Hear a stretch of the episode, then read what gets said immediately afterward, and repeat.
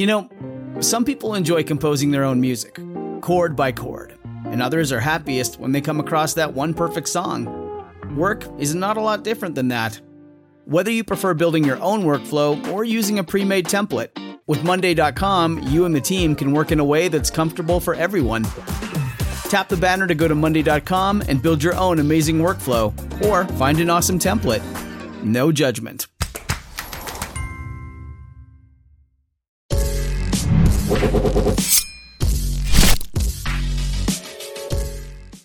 Good morning, and thanks for joining me for Rise and Crime, your morning caffeine hit all about crime. I'm Mama Jules, and let's get to the new infamous burn after reading letter that Brian Laundrie's mom, Roberta, wrote to her son. A burn after reading letter, if that sounds like it might be incriminating, well, it could be. But one thing is for sure this letter is bizarre. So let's get to it. 22 year old Gabby Petito and 23 year old Brian Laundrie embarked on a cross country van trip that they were vlogging via Instagram and YouTube in the summer of 2021. On August 12th of that year, a bystander witnesses a confrontation between Gabby and Brian. And in the 911 call to report that confrontation, the witness to the dispute says that Brian hit Gabby. Now, the highly scrutinized police cam footage between Gabby and Brian on a freeway shoulder in southern Utah shows Gabby visibly upset and crying. And the police do document that Gabby hit Brian, but no arrests were made, and the couple were instructed to separate for the night. Well, a week later, Gabby and Brian released a YouTube video that shows them laughing and kissing. And then two weeks after that video, someone made a post to Gabby's Instagram account, and that's the last post ever made to that account. Now, on August 27th, two days after that last Instagram post, Gabby's mom receives a perplexing text from Gabby's phone. It reads, Can you help Stan? I just keep getting his voicemails and missed calls. Well, Stan is Gabby's grandpa, and according to Gabby's mom, she would never refer to him by his first name. So, this is the point where Gabby's mother starts to become very concerned. Three days later, after no communication, Gabby's mom receives another text from Gabby's phone that some sources report as reading, No service in Yosemite. Well, on September 1st, Brian shows up in North Shore, Florida, alone. And then finally, on September 11th, after no communication with Gabby, her mother files a missing persons report in New York, where she lives. And law enforcement, and I'll be quite honest, the public began the search for Gabby. When law enforcement in Florida contact Brian's family, his parents say Brian was there, but he left for a hike in the Carlton Reserve in Sarasota, Florida. Now, it's at this point that the contention starts between the two families. Gabby's parents publicly accuse Brian's parents and Brian of refusing to tell them where Gabby is. And then Brian's parents issue a statement through their lawyer that they intend to remain in the background during the search for Gabby. Well, a week after Gabby is named a missing person, police began searching the Carlton Reserve, and they're unsuccessful in finding Brian. Well, eight days after her mother reports her as a missing person, through amazing efforts by the public and their interest in this case, authorities find the remains of Gabby in the Grand Teton National Park in Wyoming. Now, the coroner rules her death a homicide by means of strangulation, and the FBI takes over the case. Police then search the Laundrie home and find Brian's hard drive, and they also seize the van that Gabby and Brian were road tripping in. Now, one month later, on October 20th, Brian's remains are finally discovered in the Carlton Reserve, and Brian died by a self inflicted gunshot wound, according to his family's attorney.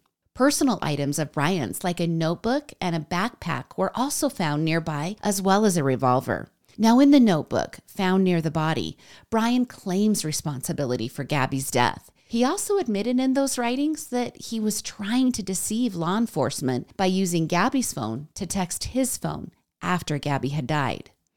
So here's where we get the burn after reading letter. We have to fast forward to March of 2022. Gabby's parents sue Brian's parents. In the Florida lawsuit, they claim Brian told the parents before returning to Florida that he had killed Gabby. So they're saying they knew the whole time.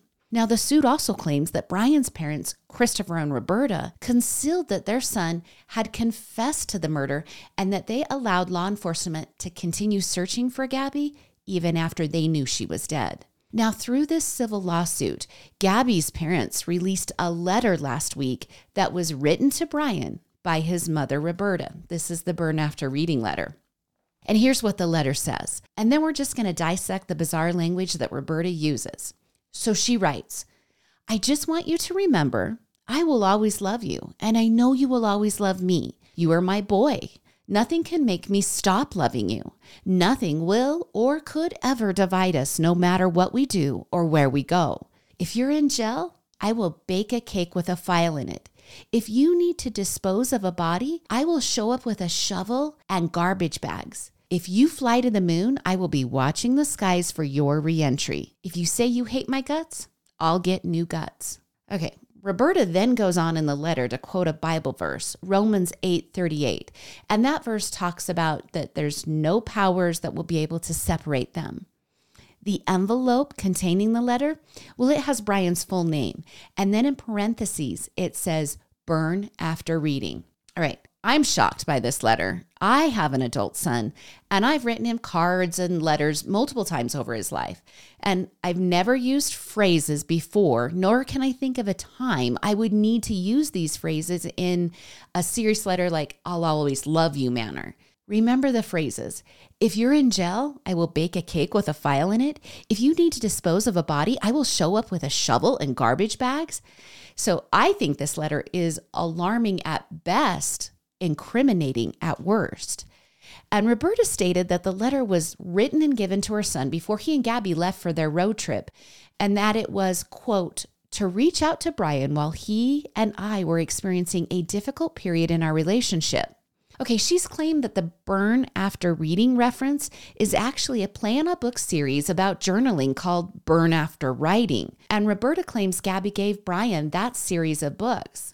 She also says other odd references in the letter are part of a children's book series titled The Runaway Bunny and Little Bear. And attorneys for Gabby's parents have stated in court hearings that no references to shovels or burying bodies are found in those books. So, where did they even get the letter from?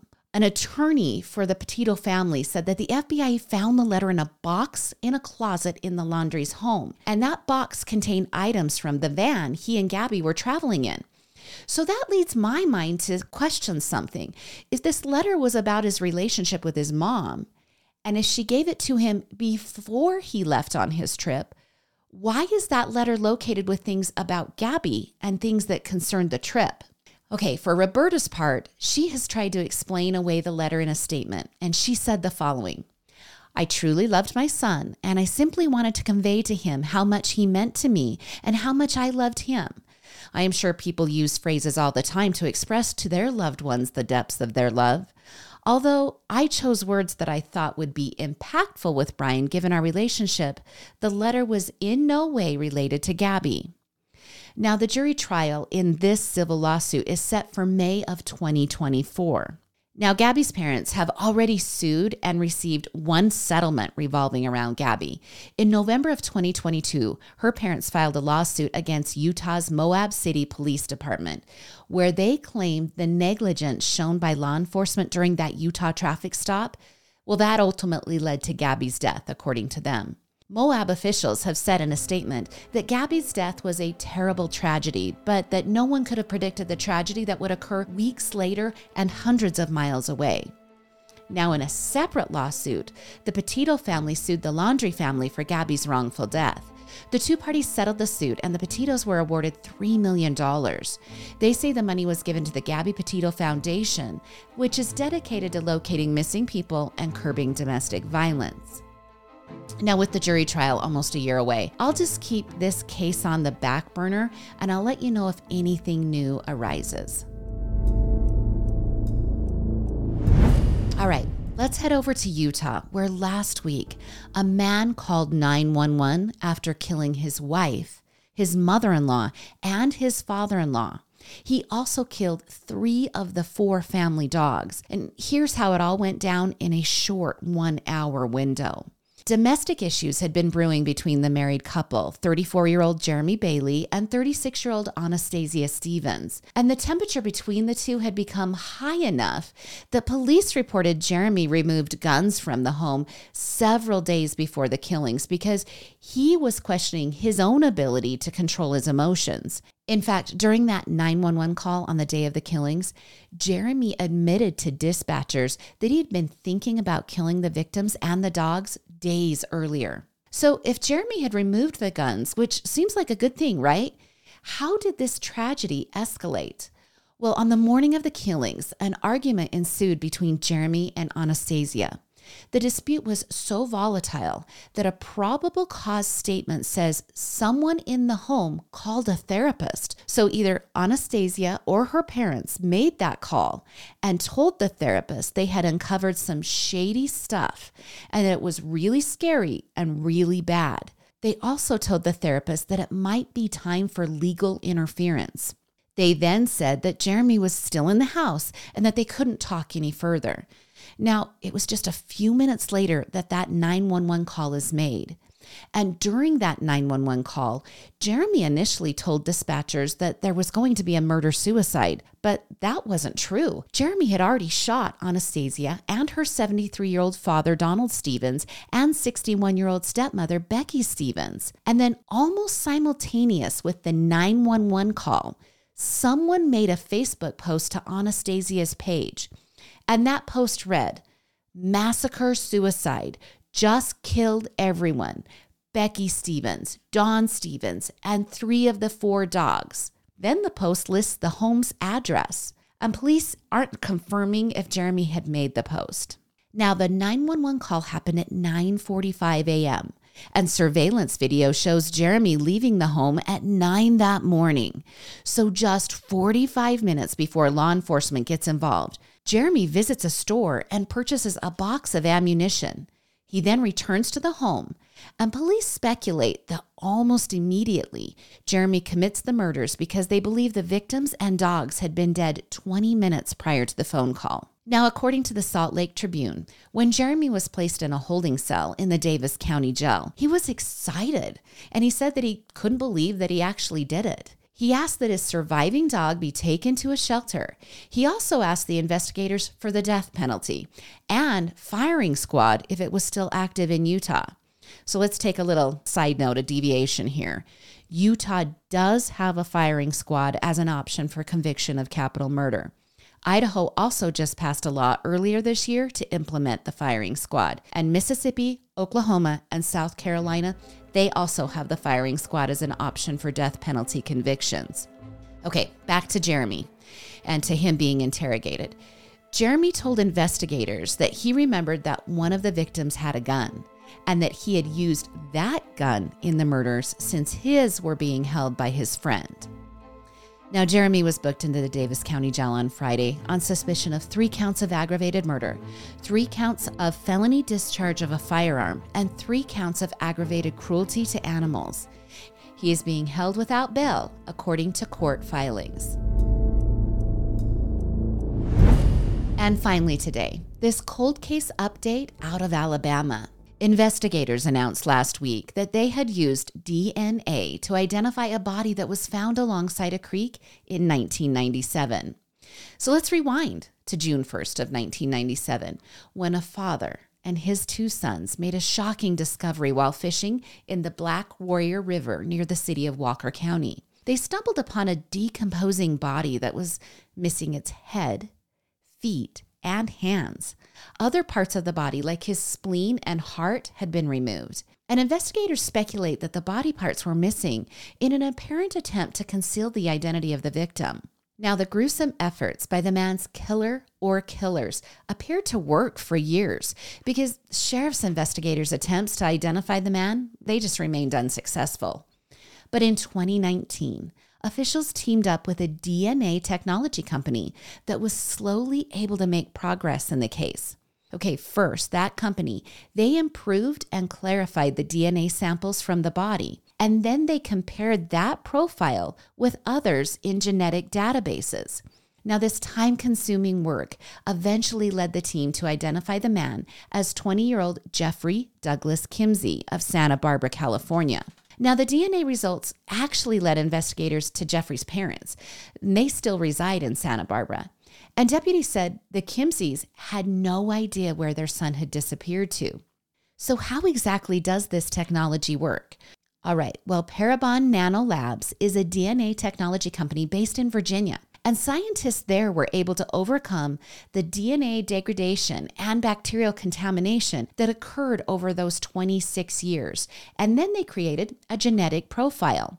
Now, this technology is similar to what's used in a genetic testing database, something like 23andMe. And according to Cece Moore, who is Parabon Nanolab's chief genetic genealogist, the initial step of creating the profile of the victim is they test for genetic markers or single nucleotide polymorphisms. Yeah, it's really scientific. Okay, those markers well, they help scientists look for possible relatives in all the available databases. But not all databases are available. The two particular databases that Cece can check are Family Tree DNA and GEDmatch. Now, bigger databases that you've heard of, like 23andMe and Ancestry.com, they restrict some of their data sharing. Now, from those available databases, Parabon's team was able to identify a few distant relatives to the body's DNA. But because they weren't strong matches, it took months to zero in on the identity. The team also used DNA phenotyping to try to depict the victim's physical characteristics. And this actually helped local officials at that time release to the public a sketch of the victim so they could actually figure out what the victim looked like but the illustration didn't produce any leads, which totally makes sense since the victim was from California. Now, according to the Los Angeles Times, the identity of the body was determined with high confidence after finding additional relatives and comparing that DNA with historical documents. Then, deputies were able to locate a family member in Tennessee, which led the investigators to the victim's parents in Santa Barbara. It's really such an amazing puzzle. Now, Cece and her team, they've championed this work for years. And let me give you just a few notable cases she has worked on. Cece played a significant role in identifying Joseph James DeAngelo. You might know this guy. He's the notorious Golden State Killer. Now, DeAngelo was arrested in 2018 at the age of 72, and he's suspected in more than a dozen murders from 1975 to 1986. He struck a plea deal and pled guilty to 13 counts of first degree murder, as well as multiple counts of rape. And Cece and her team also assisted in the Lisa Ziegert murder. Now, Lisa was abducted and murdered in 1992 in Massachusetts. After analyzing DNA, Gary Schara was arrested and charged for her murder in 2017. Schara pled guilty in 2019 and was sentenced to life in prison. And Cece's work also has helped free those who've been wrongfully accused. In 2019 in Idaho, Christopher Tapp was exonerated for the murder of Angie Dodge. Tapp had spent over 20 years in prison, and Cece's team had spent years working the DNA in the Angie Dodge case, and they were finally able to help investigators arrest Brian Dripps. Once arrested, Dripps pled guilty to the rape and murder of Angie. And partially because of her team's hard work, Chris Tapp is a free man today. All right, back to the case of Jeffrey Kimsey. Now, investigators have yet to release any information that would explain why the victim was in northern Alabama in 1997. In fact, it appears that a missing persons report was never even filed for Jeffrey. And investigators have, however, said they have persons of interest involved in the case and they are actively pursuing those leads. And they're asking anyone who might have connections to Jeffrey Kimsey to contact the sheriff's office at 256 582 2034. I'll be watching for updates in this cold case, and of course, I'll share those with you as they hopefully come forward. Well, that's your Thursday edition of Rise and Crime. Join me again on Monday for more morning crime news. I'm Mama Jules, and keep safe out there. When you need mealtime inspiration, it's worth shopping Kroger, where you'll find over 30,000 mouthwatering choices that excite your inner foodie. And no matter what tasty choice you make, you'll enjoy our everyday low prices, plus extra ways to save, like digital coupons worth over $600 each week. You can also save up to $1 off per gallon at the pump with fuel points. More savings and more inspiring flavors make shopping Kroger worth it every time. Kroger, fresh for everyone. Fuel restrictions apply.